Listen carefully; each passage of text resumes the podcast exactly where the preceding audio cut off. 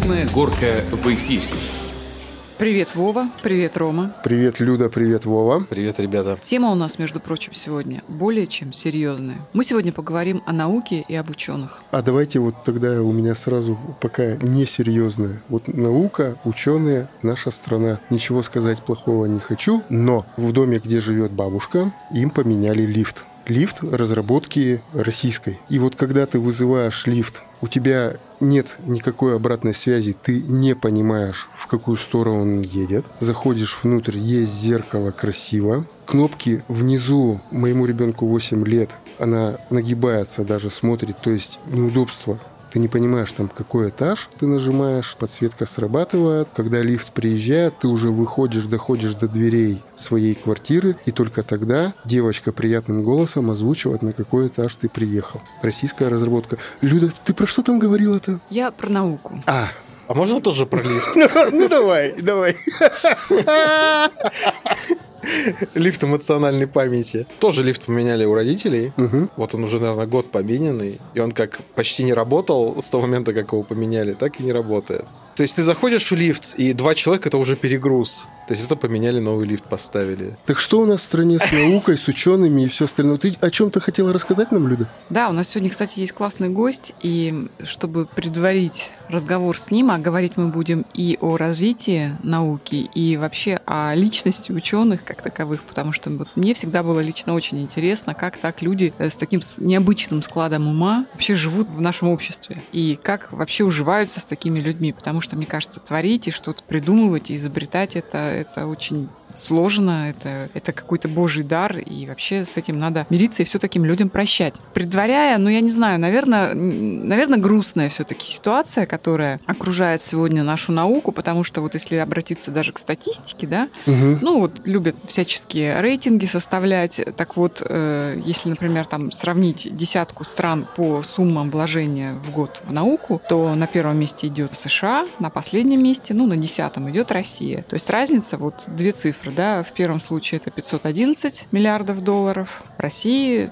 ну, почти 40 миллиардов долларов. То есть вот в таком контексте мы... Больше, чем в 10 раз. Да, мы будем сегодня разговаривать. И тем не менее, я считаю, что российские ученые молодцы и много чего делают. Другой вопрос, в каком виде это все до нас доходит. Да? То есть когда а вот... Валентин Юдашкин разрабатывал форму для нашей российской армии, все мы помним эту историю, да, угу. то, в общем-то, там были заложены и ткани с шерстью и кашемиром, и модельки не неплохие были, но когда это прошло все инстанции согласования экономистов и так далее, то ну, мы все увидели, да, во что были одеты. То есть это была совершенно другая ткань в целях экономии, в которой мерзли, это был другой вид, ну а все, как говорится, антилавры достались тому же Юдашкину, который, бедный, в этом ни в чем был и не виноват. Хочется узнать ваше мнение, почему достижения наших ученых принижаются в соцсетях, ну, в СМИ в том числе. А буквально вчера, ну, это в подкасте будет размазано, когда это выйдет, да, э, вот, но э, я прочитал пост Алексея Завьялова, который, ну, негодует по тому поводу, что э, издание,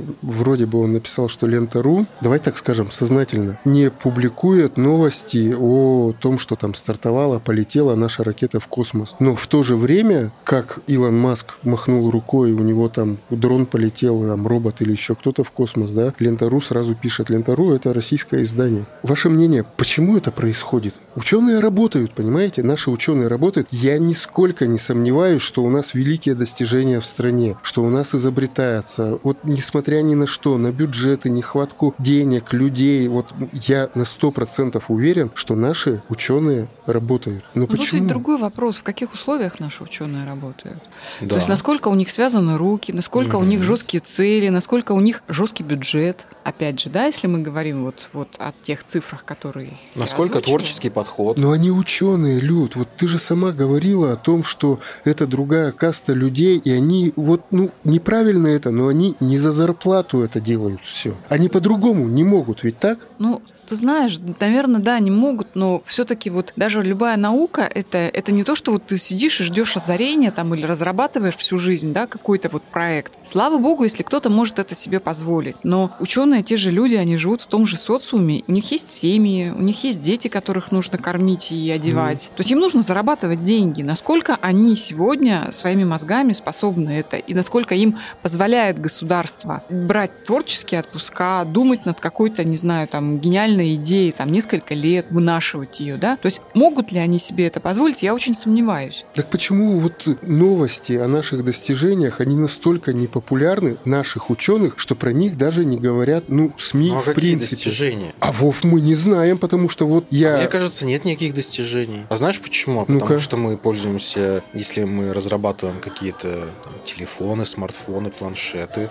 процессоры, мы пользуемся зарубежными разработками, зарубежными материалами. О каких вот разработках наших ученых может идти речь? Ты как-то в подкасте сказал Байкал, процессор Байкал, но он настолько слабый, что 15 лет назад такие процессоры выпускались. Эти выпускают э, йотафоны, но это опять же все запчасти, все патенты, это разработки зарубежных специалистов. Но инженеры-то наши работают. Вся военная оборонка, старые разработки, которые были заложены еще тогда, ого-го, еще в СССР. То есть мы практически нового-то ничего не выдумываем, не придумываем. Ну, не знаю, Сколково показала же там какого-то беспилотника, но, правда, он должен работать на сетях 5G, а 5G сети, ну, так поржали даже в Москве, неизвестно, когда будут, но, но все равно, допустим, это на перспективу. Нет, Вов, мне кажется, ученые наши работают. То, что они работают, это безусловно. Смотри, выставки спецтехники, допустим.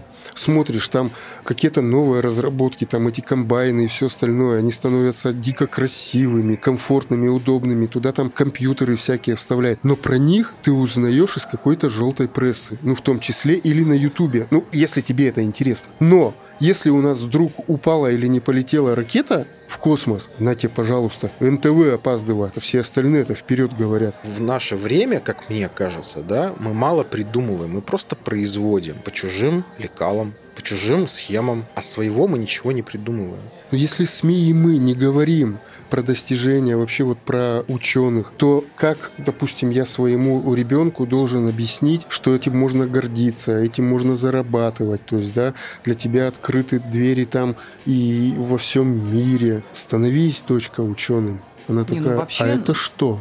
Не, ну вообще двери-то, наверное, открыты, потому что, вот смотрите, да, сколько русских фамилий появляется за информацией о каких-то открытиях, там, введениях новых э, патентов, то есть Но там не русские. У нас в стране, есть, да, а там, да, да, нет, ну, да. ну хочу сказать, что это все равно выходцы, да, из России, которые здесь СНГ. обучались, из стран СНГ. То есть почему мы говорим, что сейчас мало, допустим, каких-то изобретений? 90-е годы не так давно, как говорится, были, да, угу. когда все мы помним, как не то, что отдельно ученые уезжали, уезжали целые целые институты. Да. То да. есть бра- команда, которая разрабатывала там много лет проект. То есть их приглашали, им платили хорошо на Западе, и люди уезжали, потому что вариантов-то не было. То есть хотелось продолжать и заниматься любимым делом, но не было возможности. Либо уходили, как говорится, в кооперативы. Там платные туалеты открывали люди. То есть здесь осуждать-то нельзя за то, что вот там, по-моему, около 200 тысяч, да, фактически город ученых уехал на Запад. Люди потому что хотели совмещать нормальную жизнь человеческую и свое призвание. Поэтому о чем мы говорим? Еще новое поколение, в общем-то, только-только, наверное, начинается каких-то молодых креативных людей. Дай бог, чтобы их будут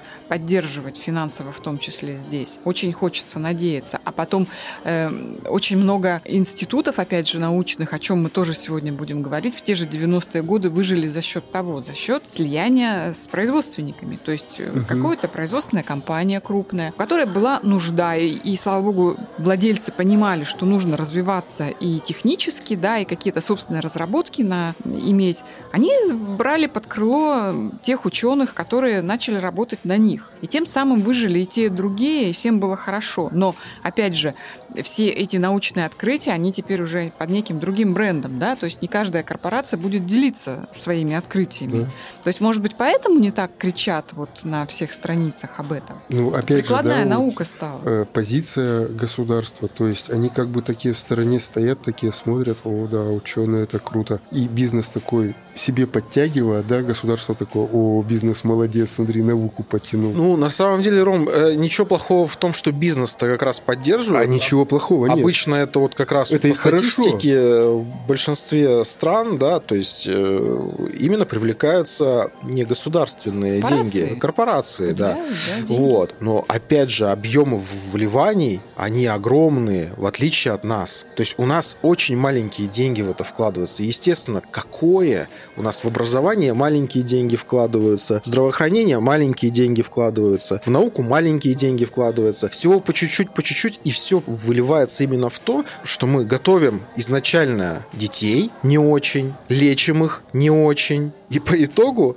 когда они уже приходят в какие-то научные центры работать, да, получив хоть какое-то образование, в которое, опять же, вложены маленькие деньги, они там же эти маленькие деньги и смотрят. И здесь как раз, когда мы говорим еще о патриотическом воспитании, потому что здесь должно быть какое-то патриотическое воспитание, чтобы, ну, это же как, это на благо нашей Родины, на благо нашей страны ну, же все. Патриотического воспитания, Вова, очень много, но оно... Немножко не в то направлено.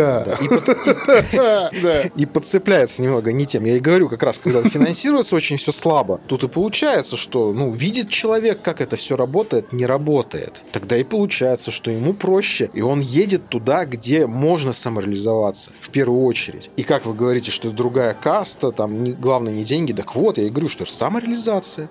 А потом уже идут деньги, которые он получает. А когда у него есть уже все удобства и все остальное, естественно. Вы посмотрите в Америке в той же самой, которая никому не нравится, да, там на оборонку такие деньги деньги тратятся на разработку оборонки. Там столько проектов, и не факт, что они заработают, но деньги продолжают вливаться, потому что это надо. Также и в науку. Поэтому появляются Илон Маски. Сначала к ним относятся не очень, говорят, что это про идохи, про хиндеи. Там, или ну, как до сих пор его так считают. Да-да-да. А у него уже, извините, уже достижений столько, то есть разработок и т.д. и т.п. Ну, я не фанат Илона Маска, Я конечно, тоже не фанат. Но... но, э, понимаешь, по делам можно посудить о человеке, да? И то есть мы видим, что у человека с делами-то все в порядке, какие-то разработки уже используются. Вот наша ситуация вроде сам не ам, другим не дам, вот она, наверное... Это касается не только науки, науке, я всегда говорил о том, что и в спорте, и в других каких-то сферах, да, то есть мы можем просто взять как пример. Ну, даже вот пример, давайте, я тебя понял, вот Китай взять, да, э, мы не будем там высокотехнологичные там страны, там Англию, США, там еще брать с огромными бюджетами. Китай, Китай между прочим, на втором месте Нет, по я, сумме я, вложений я, в науку, да? Да, это, это сейчас, миллиарда. но с чего они начинали? Они начинали, они все делали из говна и палок. Смотрите, и достижения у них.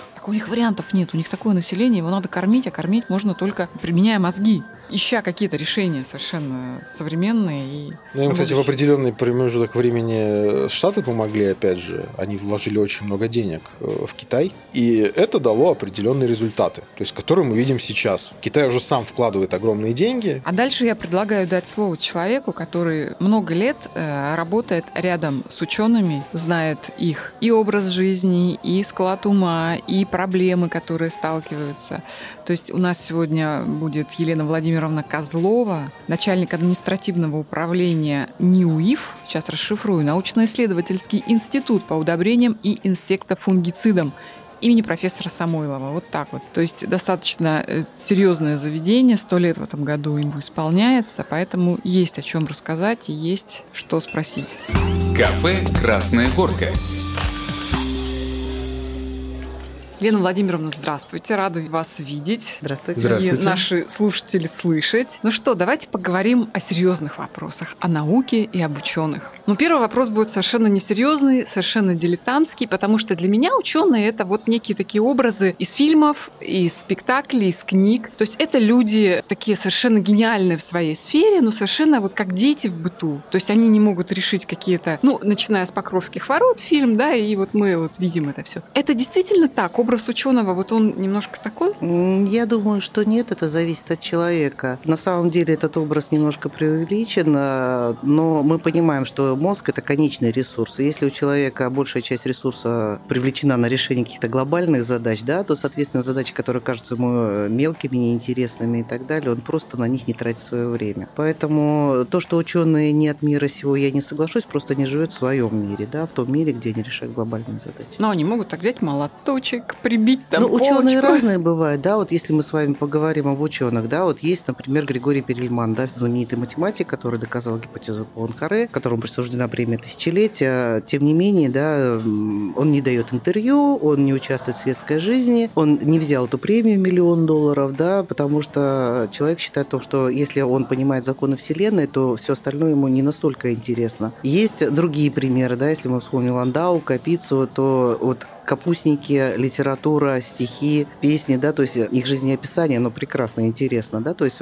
ученые разные, живут по-разному. А что значит стать ученым? Вот сколько учиться надо этому? Вот что надо этому посвятить вообще? Вот что значит стать ученым? О, это очень сложный вопрос. Если мы а, понимаем ученым стать в терминологии большой ученый, академическая наука, да, то этому, наверное, учатся всю жизнь. Прежде всего, да, это проявляется уже, я думаю, что и в школе, и со студенческой скамьи. Если дети, особенно такие вот дети вундеркинды, не перегорают и доходят, да, там, до какого-то определенного уровня и идут дальше, ну, это очевидные, да, такие, это вот э, один там на миллион, скажем. Э, есть другие варианты развития, да, когда люди приходят в институт и понимают, что им интересно развиваться дальше. Они идут в аспирантуру, либо они приходят э, куда-то на производство и так далее, но понимают, что им это интересно, и из производства тоже переходят в науку. Так вот как раз это вариант нашего института, в котором я работаю. У нас очень много кадров, которые приходят с производства в науку, потому что им становится интересно не просто сопровождать производство, решать какие-то однодневные задачи, а двигаться дальше, создавать технологии, создавать новые приборы, программное обеспечение. И вот бытует еще мнение, что ученые, они рождаются. Учеными. Вот, учеными, да, рождаются. Вот это миф или нет, что заложено генами? У меня бабушка всегда говорила, наука перед природой бессильна. То есть учи, не учи. Нет такой но... науки педагогика, есть такая наука генетика. Да, да, да, Но да. Вот, вот это отчасти- правда или нет? Отчасти да, потому что на самом деле когнитивные компетенции, да, там, говоря таким чаровским языком, они практически не развиваются. То есть то, что дано, то и дано, да, тот объем, те связи нейронные и так далее, это не очень сильно поддается развитию. И в принципе это видно уже на ранних стадиях развития ребенка. Но тем не менее мы опять же говорим об уровне ученого, да, мы не говорим, что все должны стать э, такими гениальными математиками, как Перельман, да, прикладная наука, наука вбирает в себя очень много кадров, на мой взгляд, и не обязательно это вот какой-то сверхгенетический там всплеск. На самом деле очень много достигается упорным трудом и стремлением к цели. То есть, если человек этого хочет, он добьется. А как это вскрывается вообще? Вот когда родитель, ну, я не знаю, это в меру вашей компетентности, конечно, я понимаю, что вы не психолог, вы ученый, но когда родитель должен или может заметить, что у него ребенок не вундеркинд, а у него есть расположенность к этому. Как это вот происходит? Я немножко вас поправлю, я не ученый, я работаю с учеными скорее, со Мгм. стороны их наблюдаю. А, высокий познавательный интерес, высокий интеллект, он заметен на, на ранних стадиях развития. Слушайте, ну все дети, мне кажется, до определенного возраста они такие исследователи. Они же исследователи, но есть а, определенные такие признаки. Это системность, да, системное мышление, то, что мы говорим. Это способность усваивать и анализировать большие объемы информации. Это абстрактное мышление, которое, да, у детей часто это более конкретные вещи, бытовые, да, там, ой, обжегся, да, значит, туда нельзя. Более абстрактные такие вещи. Это видно, да. А почему обжегся, спрашивает юный ученый. Да, И да. начинает Это как раз те разбирать вопросы, которые всегда ставят родители в тупик и развивают родителей в том числе. Ну, а вот что, допустим, я не знаю, вот мне кажется, очень важно сохранить ведь, да, вот это вот стремление к исследовательской деятельности и не, задушить это, что вот ты чего там, ну-ка, убери руки, там делай как все. Ну, так же спокойнее. в виду- Очень беспокойно жить, когда рядом Ну с да, тобой ты юный имеешь в виду, в исследователь. виду то, что э, родители иногда глушат в Да. ребенке это, да? Да. Вот есть опасения у детей? У вас есть какая-то статистика или понимание, что родители намеренно своих детей заставляют не идти в ученые, потому что, ну, якобы и миф, что ученым сейчас плохо и на науке не заработать, то есть иди профессию другую выбирай. Ну, на ученых ведь не учат, да, Мгм. человек идет в определенную отрасль знаний, да, то есть э, чисто академические такие сухие предметы, на самом деле они есть, да, в университетах, но это малая часть, ведь в науку люди приходят э, из прикладных специальностей и так далее. Что касается родителей, мне кажется, что это более общий вопрос, не касающийся не только ученых. Тогда, когда ребенок проявляет определенные способности, но родители решают, что в соответствии с условиями жизни ты должен стать юристом, и нечего мечтать, что ты будешь учителем рисования. На самом деле это общий вопрос. Если родители любят своих детей, то, наверное, это общий призыв. Просто не глушите, развивайте их таланты. Ведь задача родителей не вырастить ученого там, или не вырастить, не знаю, кого-то еще, да, а вырастить счастливого человека, который найдет максимальное применение своим способностям. И если эти способности в этой плоскости, то да, просто поддерживайте своих детей. Вот абсолютно согласна. Да. Да. да. У вас же опыт еще есть, э, ну, мне как кажется, я видел, у вас есть общение и с пенсионерами, учеными, ну, тех времен, так скажем, да, и вы сталкиваетесь ну, по работе и вообще сталкиваетесь с молодыми учеными. Какие вот сейчас молодежь вот, по сравнению Со старшим ученым, поколением. со старшим поколением, да? Сравнивать я бы не хотела в плане лучше или хуже, но разница действительно есть, разница ощутима. Люди в любой профессии, в любой деятельности, они продукты своего времени. Поэтому, когда мы общаемся с нашими ветеранами, это совершенно э, люди другого времени, другого класса и качества. Это эм, знания, я бы сказала, более системные. Это умение абстрагироваться, анализировать узкие области. Это образ ученого, который воспитан, интеллигентен. Они прекрасны на самом деле, истинное удовольствие с ними общаться. Молодежь у нас не менее прекрасна, но они опять же тоже продукты своего времени, потому что потоки информационные сейчас таковы, что они уже не могут работать так, как работали раньше. У них же большая задача отделить зерна от плевел, потому что ну, мы сами знаем, что информационное загрязнение – это не миф, это реальность. Да? Когда мы мозг заполняем, как, опять же, как конечные ресурсы, и в этом очень много мусора. Для них, вот, я думаю, что в определенной степени даже сложнее сейчас жить. Но у нас очень много молодежи сейчас, и среди даже начальников отделов у нас много молодежи. На мой взгляд, они не менее прекрасны, просто они другие. Если старое поколение вспоминать, да, то это вот наука, это вот Идея. отдать себя всего, идея, да.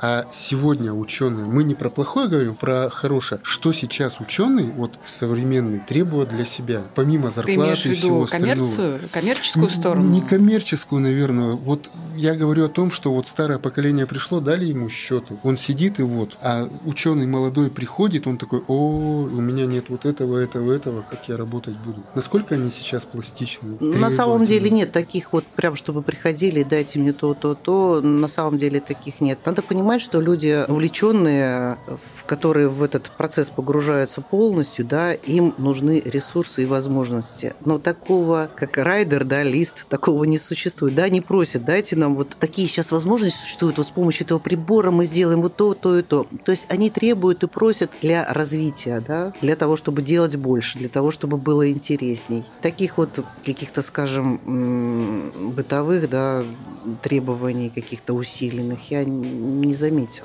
Ну хорошо, а, а тогда что им дают? Грубо говоря, институт, предприятие покупает ученого, да? Мгм. берет. Что сейчас, вот какие современные тенденции, что может предприятие вот дать, чтобы вовлечь? Ну, на самом деле мы должны им создать нормальные условия для работы, да, это, ну, просто бытовые условия, да. Мы должны им создать э, нормальное обеспечение в плане технологии, то есть мы должны им, по меньшей мере, нормальный компьютер, да, без этого сейчас Мгм. жить нельзя. А Мы должны им обеспечить возможности коммуникаций, потому что этот мир, в котором постоянно что-то крутится, да, что-то меняется, это обязательное общение. Сейчас э, кабинетным ученым, который закрыт от мира, быть невозможно. Э, Мы должны им дать возможность общаться. Это поездки, конференции, там, Вот семинары, это- про- да, конгрессы, хотел, да, да. безусловно, это обязательно, потому что, опять же, возвращаясь к вопросу, сейчас огромное количество информации, и взаимообмен этой информации, особенно личный взаимообмен, это необходимое условие. Ну и по возможности, конечно, обеспечить их э, современными приборами, какими-то те, которые им необходимы. Ну, исходя из возможностей, опять же, финансов, мы стараемся это делать. Если ученый перспективный, вот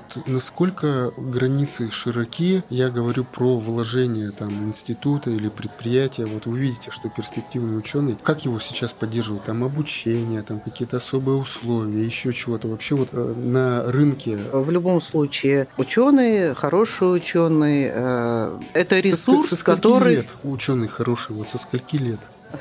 Ну, есть же какая-то граница. Может быть, 18-летний, там, 25-летний прийти к вам, и вот он будет... Но мы же не воспринимаем ученые это сразу какой-то определенный уровень, да, то есть они приходят на должность младшего научного сотрудника, это один уровень задач, да, они растут. Люди некоторые остаются на этом уровне всю жизнь, их устраивает эта работа, некоторые растут очень быстро. Ну вот, а про э, вложение в него, обучение там... Мы стараемся максимально использовать это. То есть тут нужно понимать, да, вот если мы рассматриваем рассматриваем ученого сейчас, мы говорим о том, что о неком потребительском да, таком рассмотрении. То есть, когда государство, либо организация, предприятие рассматривает этого ученого как ресурс. Соответственно, мы ждем от него каких-то решений эффективных и так далее, и так далее. Да. Если мы понимаем, что этот человек способен нам дать требуемую отдачу, мы должны в него вкладываться. Это зарплата, это обеспечение условий, это возможности обучения, передвижения. А мы платим за обучение своих сотрудников, если это необходимо, такие решения принимаются. Мы стараемся не ограничивать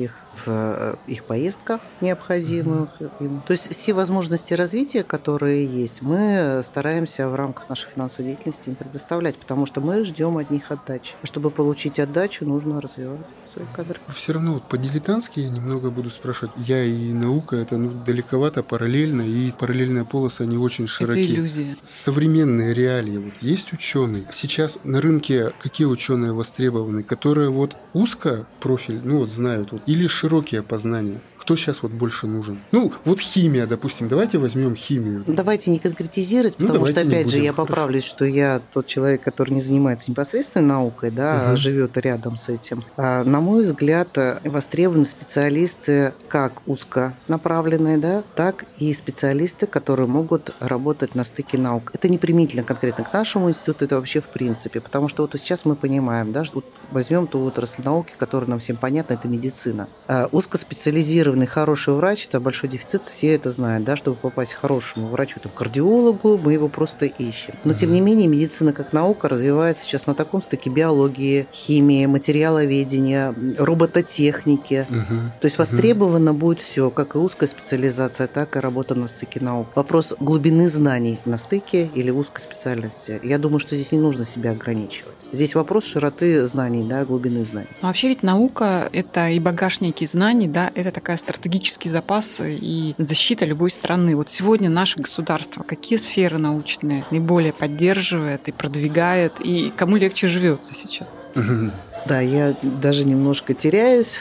Мы занимаемся промышленной наукой, да, можно сказать, коммерческой. А наука фундаментальная, это то, которую финансирует государство, наверное, я за них не отвечу. Но постановка-то правильная, это стратегический ресурс государства. И, на мой взгляд, наше государство сейчас недостаточно уделяет внимание этому ресурсу. И, к сожалению, утечка мозгов – это не миф. Ну вот да, я, я просто читаю, допустим, какие-то там, не знаю, списки претендентов на Нобелевскую премию, русские фамилии, но американские институты, которые, да, предоставляют ну, да, да, какие-то... за державу вот... обид, ну много очень То есть русские. по-прежнему интересуются русскими учеными. Это большая проблема вообще? Вот. Это большая проблема, ну, потому что э, мы переходим в то время, когда, если мы, да, вспомним, да, то есть сначала э, ресурсом были, скажем, промышленные, да, это ресурсами были какие-то приборы, да, какие-то машины, машины и так далее. Мы сейчас переходим в то время, когда ресурс – это мозги. Все, да? все можно сделать, все можно напечатать, все можно, можно все, да, то есть сейчас широчайшие возможности технологии, широчайшие возможности капиталов, и главный ресурс – это мозги. И сейчас, э, в принципе, три таких полюса мира, да, в науке – это Китай, англосаксонский мир, Америка, да, и Россия. И я думаю, что мы в определенной степени теряем не в качестве, а в количестве, да, потому что наши люди переходят куда-то. Ну вот, а с другой стороны, я вот все думаю, ведь, допустим, это же тоже деление на страны и какие-то вот эти вот коалиции, это же тоже очень условно, да, то есть ученый, ну, по большому счету, это гражданин мира, который, в общем-то, делает какие-то свои открытия дело. для да, всего для человечества. Всего, да. И если, допустим, там в какой-то другой стране для него есть условия, возможности, и происходит какое-то открытие, может быть, и слава богу, что оно вообще произошло, что ему дали хотя бы там возможности эту. Ну, если рассматривать мир как некую общность, то да, это так. Если быть патриотом своей страны, то все мне... равно за державу обидно. Да, то мне все равно хотелось бы, чтобы эти условия создавались здесь, чтобы эти прорывы происходили здесь. Ведь мы огромная, богатейшая страна. И когда, опять же, возвращаясь к медицине, например, да, маленькая страна Израиль впереди планеты всей там по медицине. Страна, которая недавно, в общем, с верблюдов пересела на Ламборджини, да, это вот арабский мир нефтяной, да, они сейчас огромные средства вкладывают в науку и привлекают огромное количество научных кадров, строят умные города. Ведь это произошло в течение буквально полувека. Поэтому, когда мы это видим и имея такие ресурсы, которые имеет наша страна, мне бы хотелось, чтобы, конечно, больше уходило вот как раз на финансирование науки. А ученых каких направлений чаще всего покупают на Запад? Ну, я приглашаю. Мнение. Мое мнение. Я думаю, что всех. всех ну, всех подряд, да? Всех, да. Да, я думаю, что сейчас, опять же, вот, э, учитывая канал информации, сейчас все про всех все знаю. Поэтому, если где-то появляется верхушка елочки выше леса, то, конечно, сразу же за нее будут бороться. А, скажем, в сообществе ученых осуждают таких э, людей, которые уезжают? Я не могу отвечать за сообщество ученых. Не могу ничего Не, ну вы все равно же в кулуарах там обсуждаете. Вот ну там вы же, ну все равно, да. Ивана Ивановича пригласили, вот он взял и уехал. Ну, на это всегда есть две точки зрения даже внутри любой организации. Да? Это даже независимо от того, ученый это или нет, это хороший специалист, которого перекупили. Одна часть людей всегда будет говорить, вот он не патриот, вот он покинул коллектив, который его воспитал и вырастил. Другая часть людей будет говорить, хорошего тебе пути, спасибо, что ты был с нами, развивайся дальше. Это, мне кажется, независимо от ученых, это коллектив или еще что-то. Всегда очень больно с точки зрения организации терять хороших профессионалов. Но если он достиг здесь потолка, и мы не можем дать ему больше, больше, я, например, бы это не осуждал.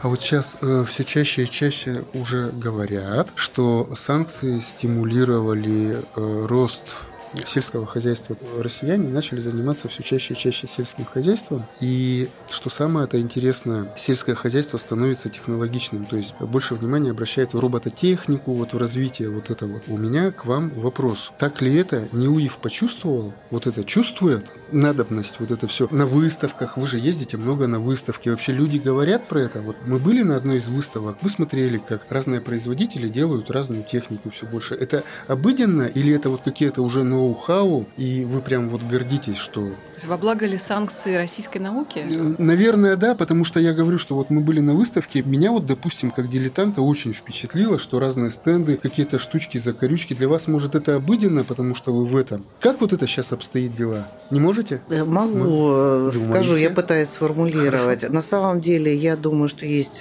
как всегда, две стороны одной медали, да, значит, что во благо? Во благо это то, что стали обращать внимание закупщики на э, российскую технику и технологии. Соответственно, это дает э, толчок к развитию, безусловно. А другой вопрос, что сейчас мы, на мой взгляд, в начале этого пути, и качество пока еще не всегда догоняет зарубежные аналоги. А вопрос, э, с другой стороны, да, минус какой, что то, чего у нас нет, мы не сможем и купить это тоже плохо. Ну, например, да, например, какое-то оборудование, да, это тоже плохо. Но мы пока с этим никаких трудностей не испытывали. Я про нашу организацию угу. пока никаких трудностей не испытывали. Такой общий взгляд. Я считаю, что санкции это сделали, решение государства, изменение политики, но тогда, когда обращают внимание на российского производителя, на мой взгляд, это безусловный плюс безусловно. И в том числе даже не в технике и в технологиях, а на самом деле просто с точки зрения потребителей и покупателей. Я хочу покупать российское яблочко, а не то, которое выросло там 6 месяцев назад, которое определенным образом захимичили, законсервировали, привезли сюда. Для меня это безусловный плюс. А взаимодействие науки и промышленности хочу спросить вас, насколько этот тандем, скажем, э, нужный, необходимый или вынужденный, э, ну, скажем так, в истории вот последних там 20 лет, да? То есть, ну, я отсыл делаю к 90-м годам, когда не просто было науки, когда в общем-то, вот, ну, наука стала выполнять некие такие прикладные функции при каких-то определенных промышленных предприятиях. То есть во благо ли это пошло, скажем, ну, вот конкретно развитию там химической промышленности? Опять же, мы немножко разделим науку академическую и науку прикладную промышленную. Что касается вот нашего института и нашего предприятия, то Безусловно, во благо то, что э, холдинг обратил на нас внимание в свое время и взял под крыло. То есть это позволило, это один из немногих институтов э, прикладных, который выжил и развивается, причем развивается очень высокими темпами. Это, безусловно, во благо пошло как и большой организации, так и нашему институту. Что касается академической науки, тогда, когда она вынуждена с ракет переквалифицироваться на кастрюлю, это минус однозначно. Для промышленной науки это очень хорошо, когда его поддерживают большие предприятия. То есть вот это понимание бизнеса, что ему нужны новые технологии, что ему, безусловно, нужно развитие, это большой плюс компании. То есть в этой ситуации обе стороны нуждаются друг в друге? Да, абсолютно точно. Бизнес финансирует науку, а наука дает бизнесу отдачу определенно, конечно. Куда выгоднее идти учиться и заниматься? Это промышленная наука или академическая? Ну, опять же, вот прикладная ваша прикладная, ой, да, прикладная, да, да, да, да, да.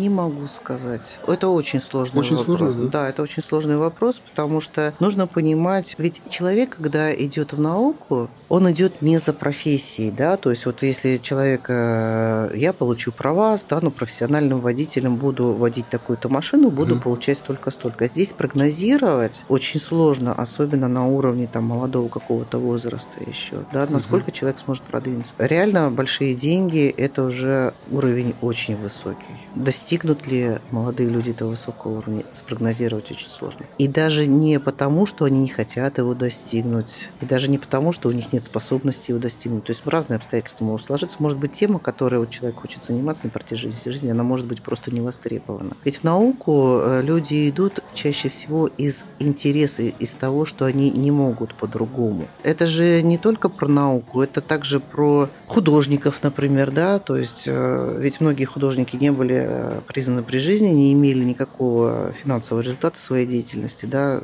им так вот не повезло, да, но они это делали из того, что они просто не могут жить по-другому. Я думаю, с наукой аналогия есть тоже. Столетний юбилей отмечает НИУИФ, институт, в котором вы работаете. Вот, Елена Владимировна, на ваш взгляд, наиболее весомый и важный вклад за эти сто лет, который сделали работники, ученые института в развитии химической отрасли российской и мировой, вот что можно назвать? Ну, я не буду называть конкретные достижения. За столетнюю историю у НИУИФа их было много. Основная тема – это обеспечение продовольственной безопасности страны. Это очень важная тема. То есть э, начало работы института мы можем вспомнить, да, это тогда, когда были э, разведаны месторождения фосфатного сырья, тогда, когда были придуманы технологии, по этому пути мы идем. Основная цель – это обеспечение продовольственной безопасности страны.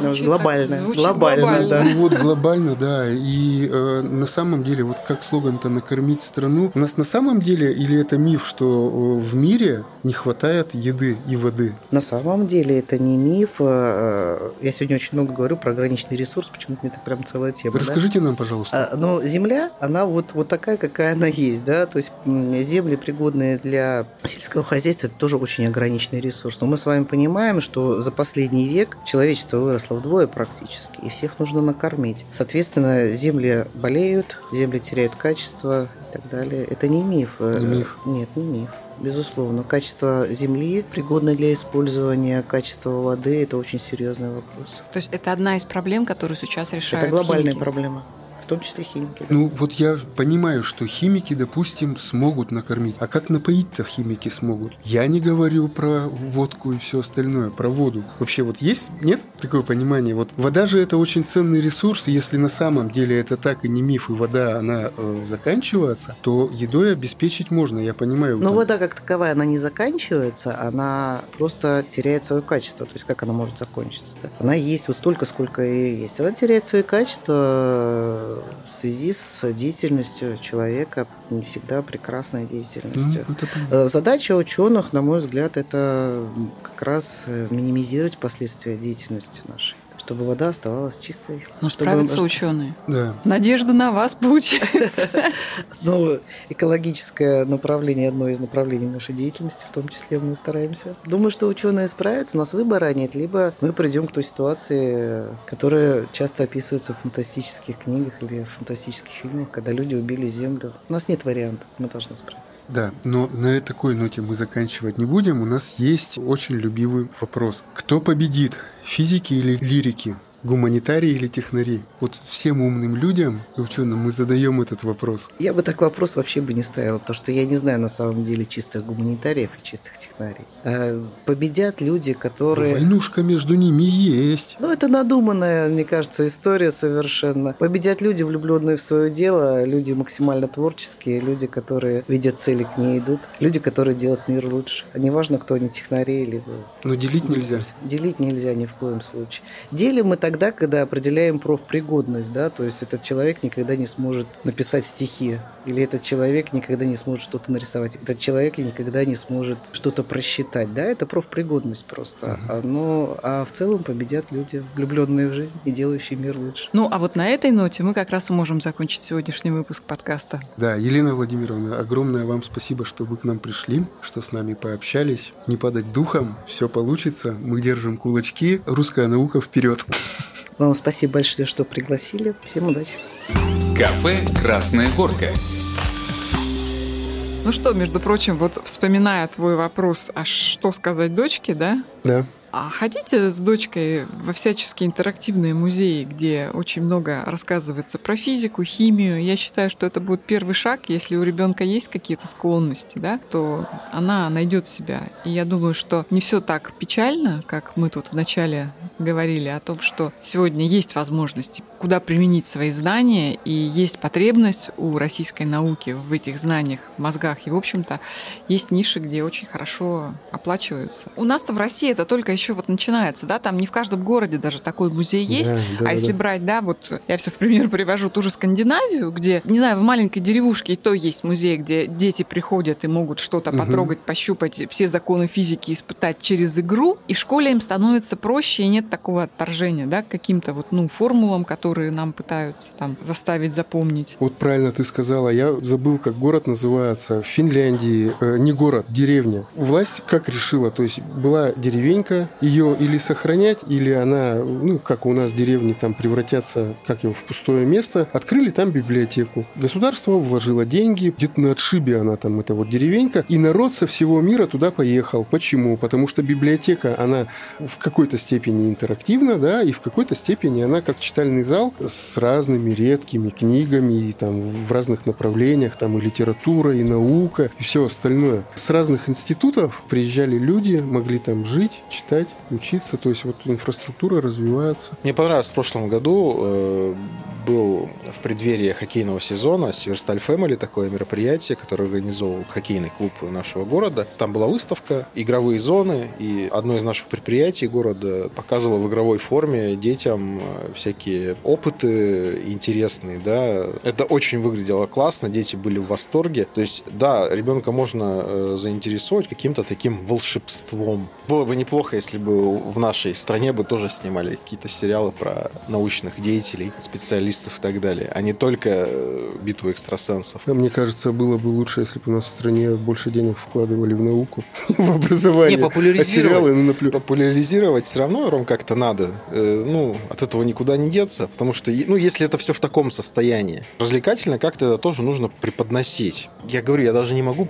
сейчас припомнить, что последнее. Я, кстати, тоже сижу и думаю, вот, вот что есть вот, Да, вот, вот что, и ничего, Чапаев и пустота. Я предлагаю обратиться к нашим подписчикам. Вот если что-то у вас прямо вот сейчас, вот вы слушаете нас, да, и вдруг пришло в голову, о чем мы даже не додумались, изобретения какие-то, не знаю, там направления, которых Россия впереди планеты всей, в плане науки, ну напишите, мы тоже очень будем рады. Сейчас напишут, смотрите на Ютубе «Время вперед». Все последнее... Самое главное, что нужно понимать, что у нас есть умы, есть ученые, российские, да, русские или вот страны СНГ, которые что-то придумывают. У нас есть материал для того, чтобы что-то придумывать и делать. Главное как-то удержать. И удерживать, конечно, не насильно. Но удержать-то невозможно. Все равно человек берет Но если мы не, он же ищет где-то. Если мы не можем предложить условия, естественно, человек уедет. А мы не можем предложить условия. Значит, все плохо, Рома. Нет, Сколько я считаю, что все хорошо, потому что мы живем на планете Земля, и вот если по большому счету, то вот эти все наши светлые умы, гении наши, их мозги принадлежат нашей планете. Миру. И слава да? богу, если вот хватит у всех, как говорится, этих самых мозгов, во-первых, сохранить нашу планету, экологию сохранить, развиваться, и неважно в какой это стране. Кафе «Красная горка».